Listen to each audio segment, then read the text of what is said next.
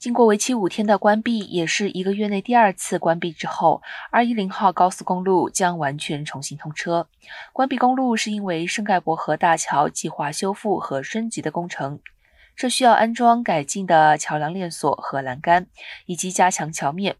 上周四开始的施工第二阶段是在东行车道上。圣盖伯河桥链更索项目的部分资金来自参议院第一号法案，在三千万美金的项目中，估计有一百七十万美元来自分配的资金。